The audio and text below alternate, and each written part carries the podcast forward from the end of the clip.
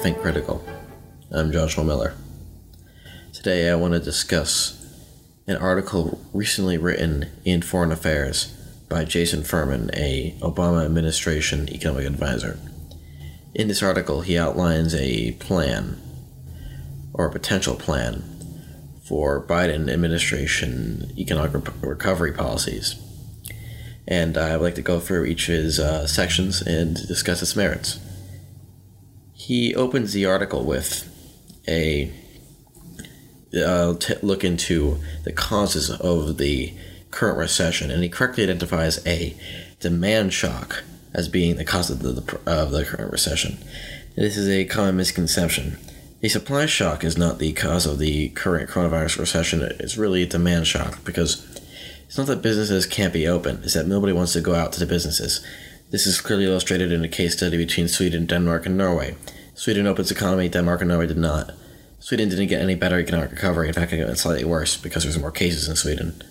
Because in Sweden and in Denmark and in Norway, nobody wanted to go out and shop because obviously there was a concern over the virus. However, uh, the United States, it's this exact same effect, but it has additional issue that poor people are just aren't having enough money. So he proposes a threefold solution to get money into the hands of the poor, make sure they have enough to eat, they can pay off their rent and mortgage payments.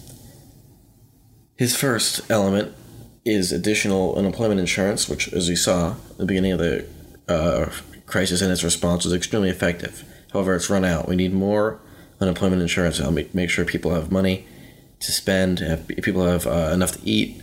There's an insane amount of um, hunger right now in this developed country. It's absolutely shameful. Secondly, he proposes additional food stamps for those who might be missed by unemployment insurance. Unemployment insurance is very much means tested. Food stamps are way less so means tested. So people who are unable to get unemployment insurance, this fake unemployment insurance he proposes will be able to get this these extra food stamps. And its third element of the plan is what you'd term as additional monies for the states to help them invest in their own budgets additional benefits for their communities and community spending projects. All three of these things are great. Short term stimulus can help make sure people have the food they need, can pay off their house payments or their rent payments, which are much better done on a local level. As we all know, as you know, as Hayek said, local knowledge is best knowledge. The next element Dr. Furman goes on to discuss is about automatic stabilizers and implementing automatic stabilizers such as automatic Medicare or TANF extensions during crises. And this is for a later date sort of thing. But he correctly posits that uh, because of Congress's, Congress's inability to act, people weren't getting the help they need during this crisis, and we need automatic stabilizer programs. And I would definitely much agree with that. However, I don't know about the efficacy of getting it passed via this Congress.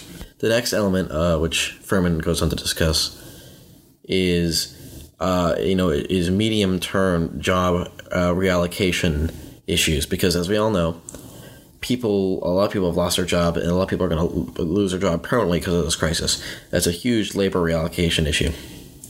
So what he proposed is uh, incentives to get com- uh, companies to put their workers back to work, uh, such as wage insurance provided by the government or on the market, things that help um, companies, uh, you know, employ as many people as possible. Additionally, he also proposed uh, job retraining and investments programs to get make sure new workers are better adapted to this type of job market we're going to have after this crisis. He then goes into talking about long term issues. Now, he says that long term, Biden needs to focus on this big, this big uh, build back better message. Biden needs to start investing in the real economy. Infrastructure project he says, are a top investment.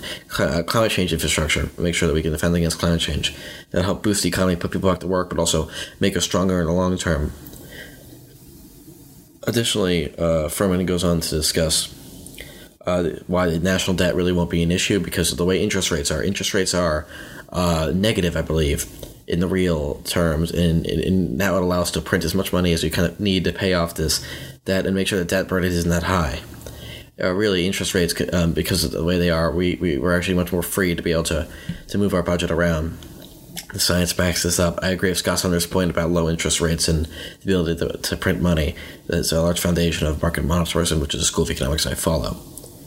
And uh, lastly, he then goes on to discuss these uh, these uh, international economic institutions. The fact that certain nations during this crisis, developing nations were severely hit really badly, and we need nations to correlate their own responses amongst themselves, be able to protect these smaller nations, to help make sure the world economy doesn't fall into disrepair, to be able to counteract authoritarian regimes who would cover up crises like, like these. It goes back into repairing, and is a large part of Biden's appeals, repairing our international institutions.